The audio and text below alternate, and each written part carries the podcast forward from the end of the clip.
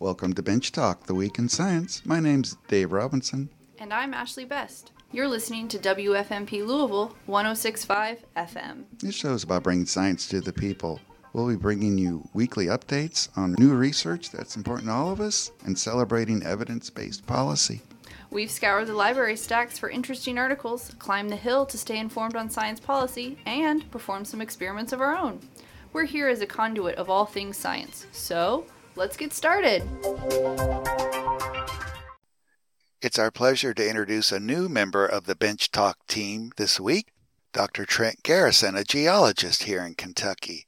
I know from personal experience that Trent has been active in the community for years, and I know that he's very passionate about science communication. So take it away, Trent. Well, hello, Dave and Ashley. First of all, I wanted to thank you for having me on the program. Uh, just a little bit about myself before I get started. I am Trent Garrison. I did my bachelor's and master's degrees at Eastern Kentucky University. My master's emphasis was groundwater movement and my PhD I did at UK, University of Kentucky, and in environmental geology, specifically looking at coal fires. And uh, my the, the, the main part of that that I was interested in is looking at groundwater and soil quality around areas of coal fires. Now, some other people have looked at air quality. I looked a little bit at air quality, but that wasn't a, a main part of my study. So, um, I wanted to give you a little bit of background about coal fires because this is not really something that's well advertised. For example, you know, you don't hear a lot about coal fires on the news, but um, there are coal fires around the world. There are plenty of them. There are thousands around the world. There are hundreds in the United States. Just kind of an informal count. There are 30 some in Kentucky. Uh, there, are there are over 100 in Pennsylvania, apparently. So some of the ones that are probably better known are Centralia in Pennsylvania. There's Burning Mountain in Australia, I believe, and lots and lots in India and China. Now, coal fires have been around since we've had plants, so we're going back three, four hundred million years ago. There's a certain type of maceral in coal that is related to coal fires. So we can look at coal, you can dig up a sample of coal in eastern Kentucky and you can see evidence of coal fires going back that long. That, you know, could have started by lightning strikes, forest fires, different different things. But There's also what's referred to as spontaneous combustion, not the type that you hear about in, you know, like these ridiculous shows or anything, but there really is such thing as spontaneous combustion in coal. So, anyway, there are plenty of coal fires around the world just a little bit more general background in a coal fired power plant, which is different than, than a wild coal fire, in a coal fired power plant, what you have is complete combustion. So the coal is burned at a very high temperature, and the coal is completely combusted. That leads to basically the only thing coming out of the smokestack is carbon dioxide and water vapor. So that's a that's a relatively good thing. In the case of a wild coal fire that's unregulated out in the forest in the middle of nowhere, you probably have incomplete combustion. So, incomplete combustion can be really bad because it leads to these heavy hydrocarbon formation. When I say hydrocarbon formation, they're basically two groups of hydrocarbons. You can have BTEX, benzene, toluene, ethylbenzene, and xylenes, and those are the lighter, more volatile ones. And then you can have the PAHs. There are lots and lots of PAHs, hundreds of them, but I think there are 16 that are regulated by the EPA. Some of the more toxic ones. So the PAHs are heavier, and uh, some of them can be uh, quite toxic. So we wanted to look at uh, specifically the PAHs in in soil and water quality. All right, so we looked we looked at coal fires all over, but the, the, the two that we focused on were were in eastern Kentucky. One was in Perry County, referred to as the Lotts Creek coal fire, and the other one was in Knott County and referred to as the Truman Shepherd fire. Now, the long story short here, and was a bit of surprise to me, is the fact that we did not find any groundwater contamination at any of these sites. We looked at groundwater and we looked at surface water contamination. We did not see any in the creek. We didn't see any in the ditch. We didn't see any in the mon- the neighbors' monitoring wells that had that had a proven connection to the coal fires.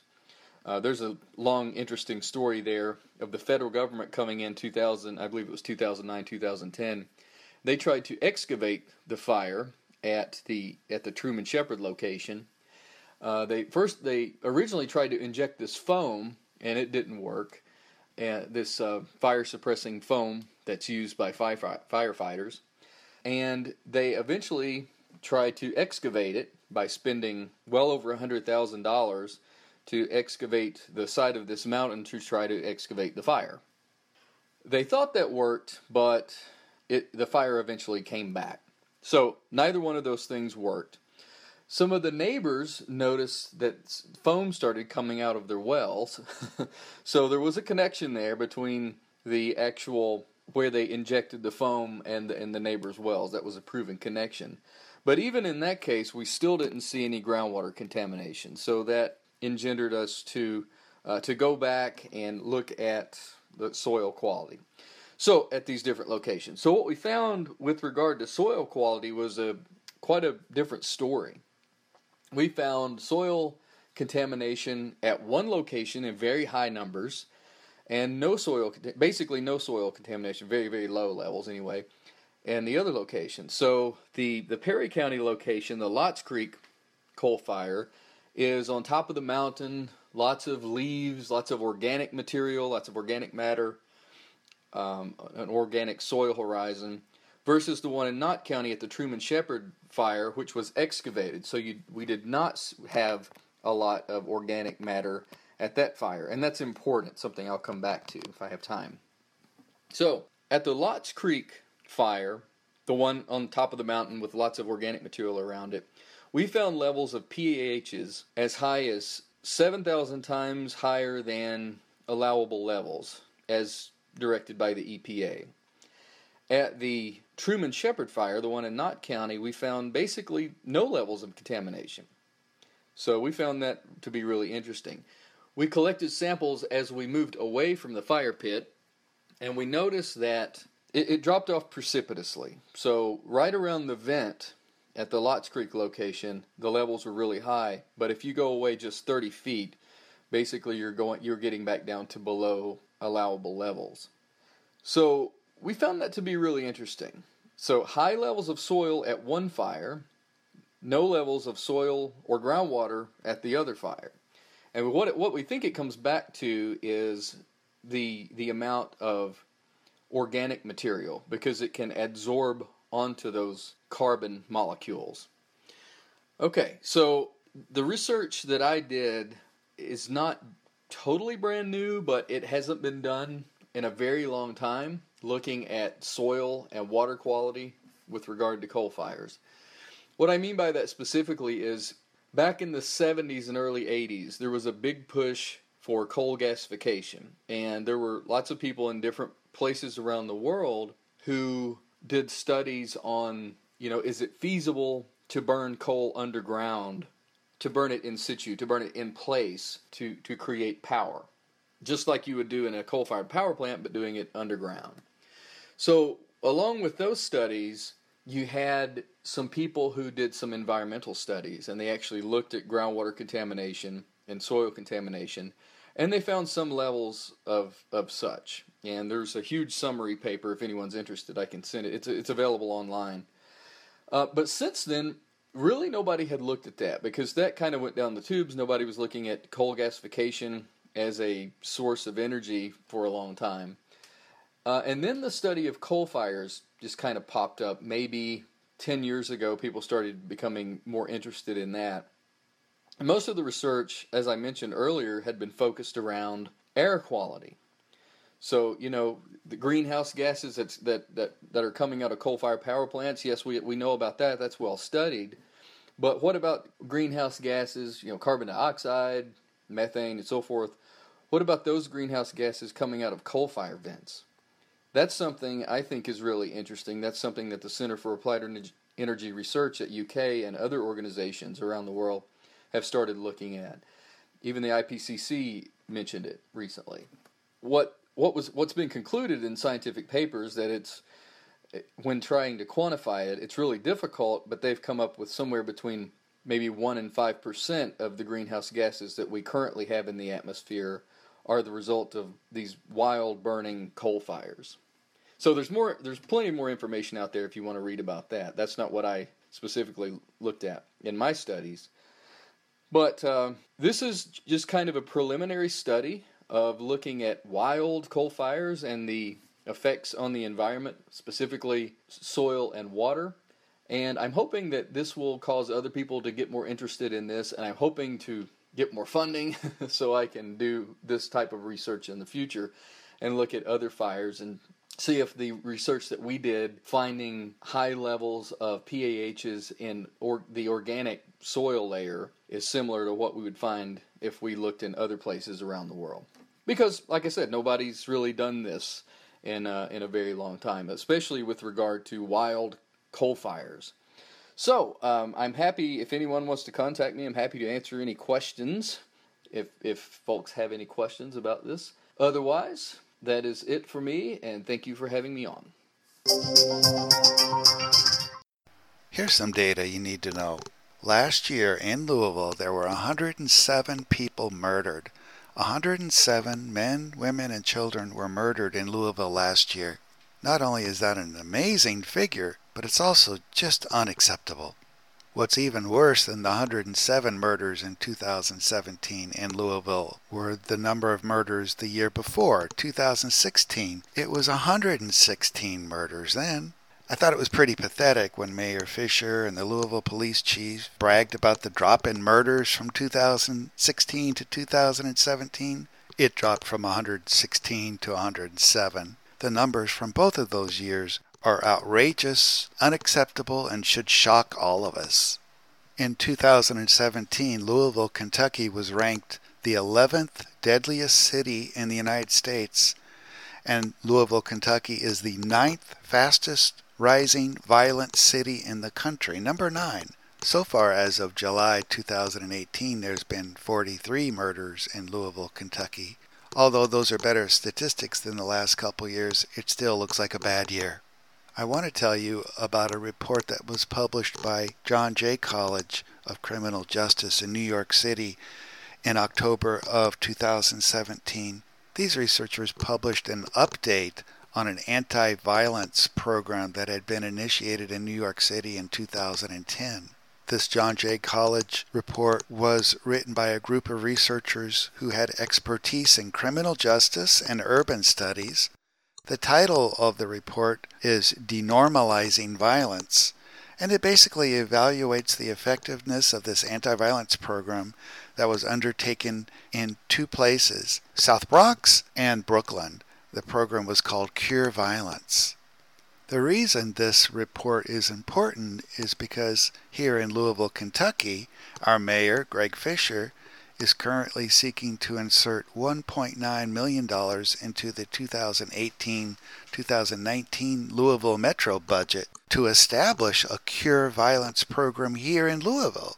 So let's take a look at how this program worked in New York City so we have a better idea of what to expect here in Kentucky. The Cure Violence program started in New York City back in 2010 with funding from the U.S. Department of Justice. There are actually 18 different cure violence programs within New York City, but this John Jay College report focused on only two of them. One of them was called Man Up in Brooklyn, and the other one was called Save Our Streets in South Bronx. The researchers compared what happened in these two neighborhoods with what happened in nearby neighborhoods that did not have these cure violence programs. For the non experimental controls, they chose East Harlem, and Flatbush for comparison. This report uses data gathered between the years 2012 and 2016. Keep in mind that the program started in 2010, so they waited a couple years for the program to get going and then evaluated it for a four year period. First, I'll describe the Man Up program in East New York, Brooklyn. Most of the staff members in this program were middle aged men who actually lived in the neighborhood they were working in. About half of the staff had belonged to a street gang or crew in the past or had been incarcerated in the past, and the majority of the staff had been involved in community work or activism in the past. So these staff members in the Man Up program in, in, in Brooklyn spent a lot of time just walking the streets, interacting with neighbors, keeping up with street lore and any emerging rumors about the possibility of future violence. On average, these staff members were spending 48 hours a month, so two or three hours per day, just walking around the streets. It was determined that about 80% of the males between the ages of 18 and 30 in East New York, where Brooklyn is, 80% of them recognized at least one member of Man Up and of the young men in the neighborhood who did have contact with Man Up staff members, they had on average 4.5 contacts per month, so pretty frequent contact. The program in South Bronx, similar to this, was called Save Our Streets, and the Save Our Streets program had a similar makeup as the Man Up program. Now, both of these programs were small parts of a larger program called Cure Violence, and that's the program that the John Jay College researchers are investigating. Cure Violence was founded by a former official in the World Health Organization. This was back in 1995. This person was named Dr. Gary Slutkin. And Dr. Slutkin was a professor of epidemiology and global health at the University of Illinois in Chicago.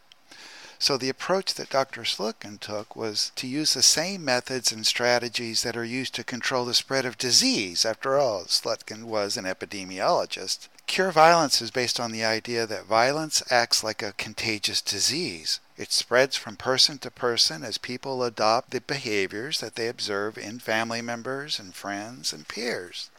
The Cure Violence program works by detecting and interrupting conflicts by identifying and treating the highest risk individuals and by changing social norms. Here's the path that Cure Violence takes, and I'm quoting here. First step assess the violence problem and, and the community.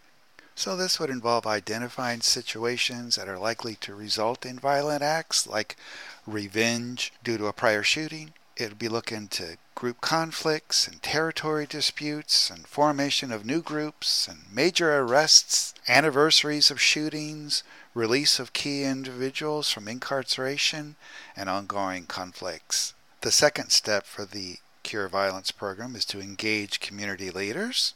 Third, identify appropriate community partners. Four, identify appropriate hospital response partners so that program staff can counsel injured patients as well as their family and friends who may be planning to retaliate for a violent event.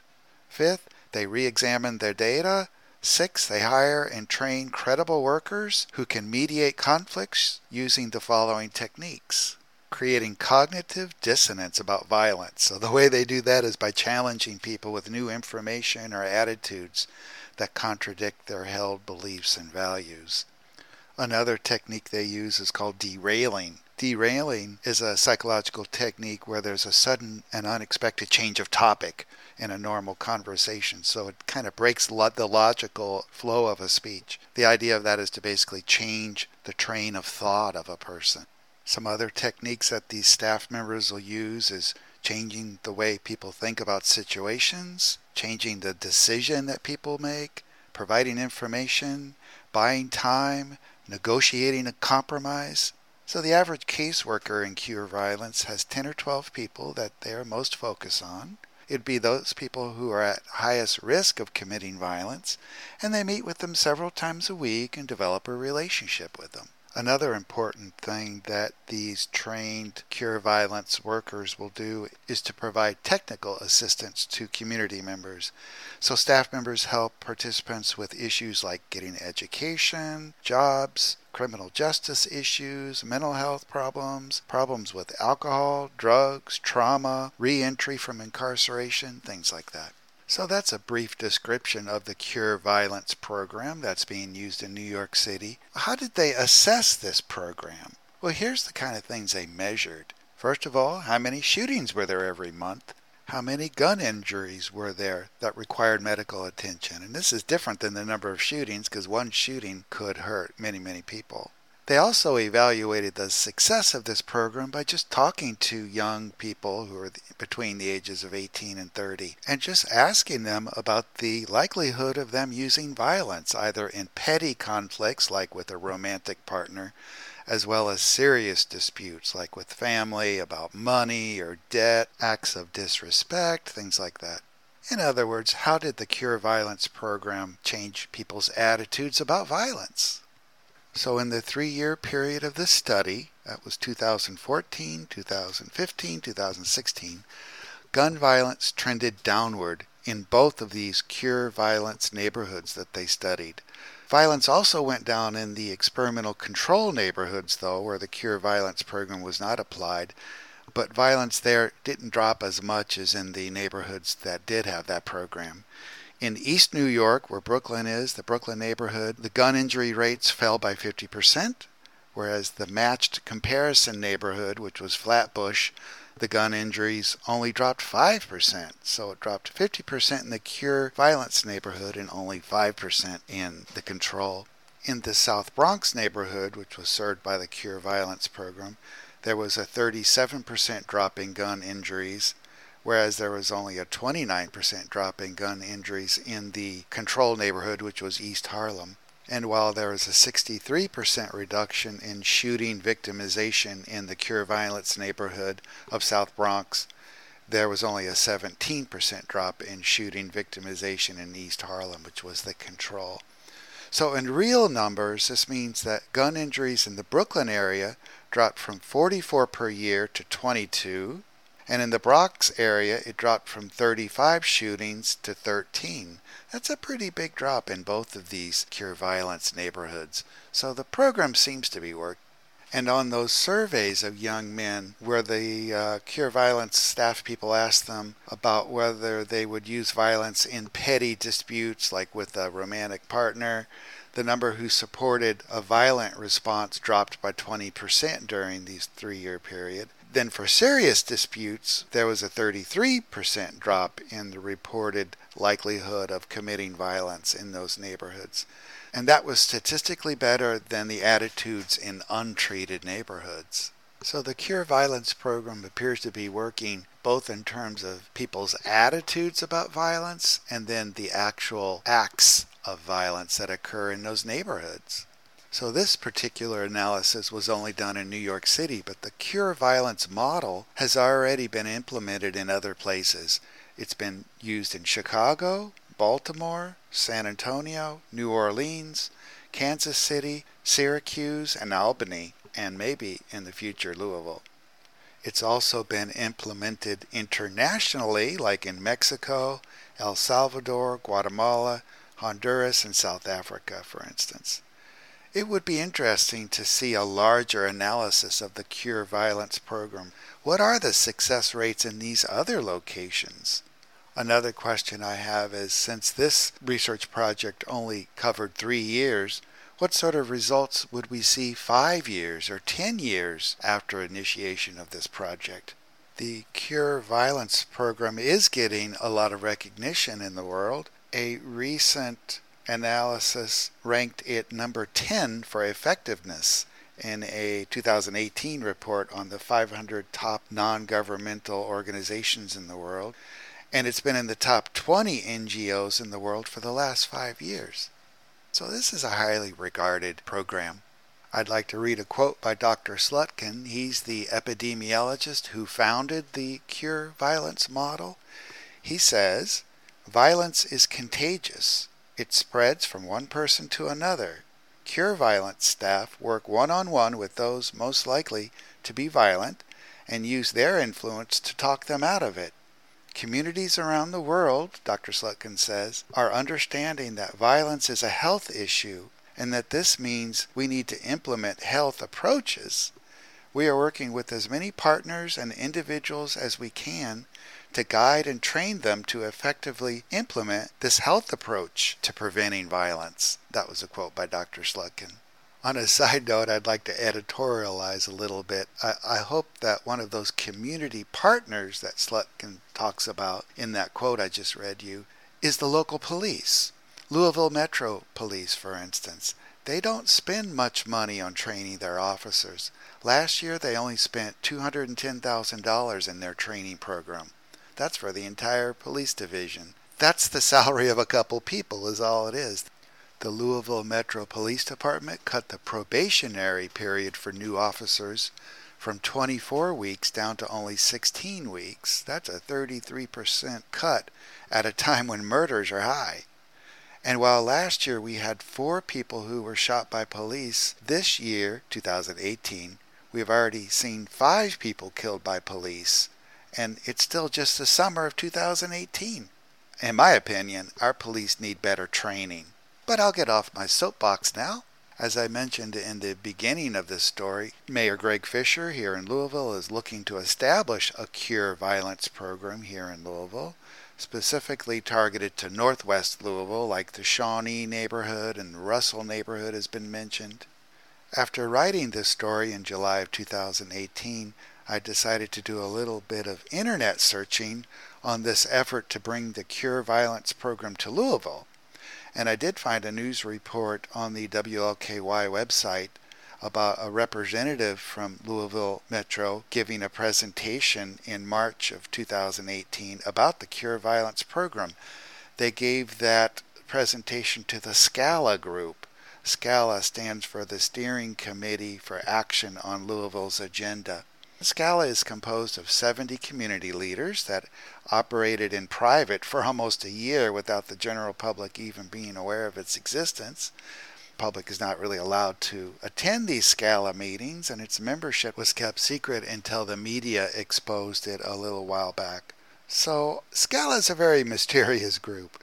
David Jones, the founder of Scala, said he was interested in bringing the Cure Violence program to Louisville so at least now we know a little bit more about what this Cure Violence program is all about. Based on the report I read from John Jay College, it does seem to work. Even though Scala is certainly under a lot of public scrutiny, the violence problem in Louisville is unacceptable. I don't know what to think of the involvement of Scala. Regardless of that, though, we will probably be hearing more about this in the future. Thank you.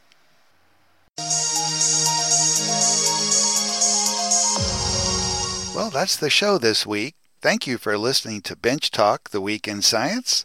We think the world is a fascinating place, and science is a good way to explore it. Science truly empowers all of us. If you want to learn more about the show, go to our Facebook page. Just search for Bench Talk, two words on Facebook. You can also email us at benchtalkradio at gmail.com. That's one word benchtalkradio at gmail.com. Now, all of our episodes are podcasted on SoundCloud, so just visit the station's website at www.forwardradio.org and scroll down to the program archives. That's www.forwardradio.org to listen to any of our old episodes. If you live outside of the Louisville broadcast area, you can still listen to us on live stream at that same website, www.forwardradio.org. This show is broadcast on WFMP LP 106.5 FM every Monday at 7:30 p.m. that's Eastern Time, 11:30 a.m. every Tuesday, and 7:30 a.m. every Wednesday.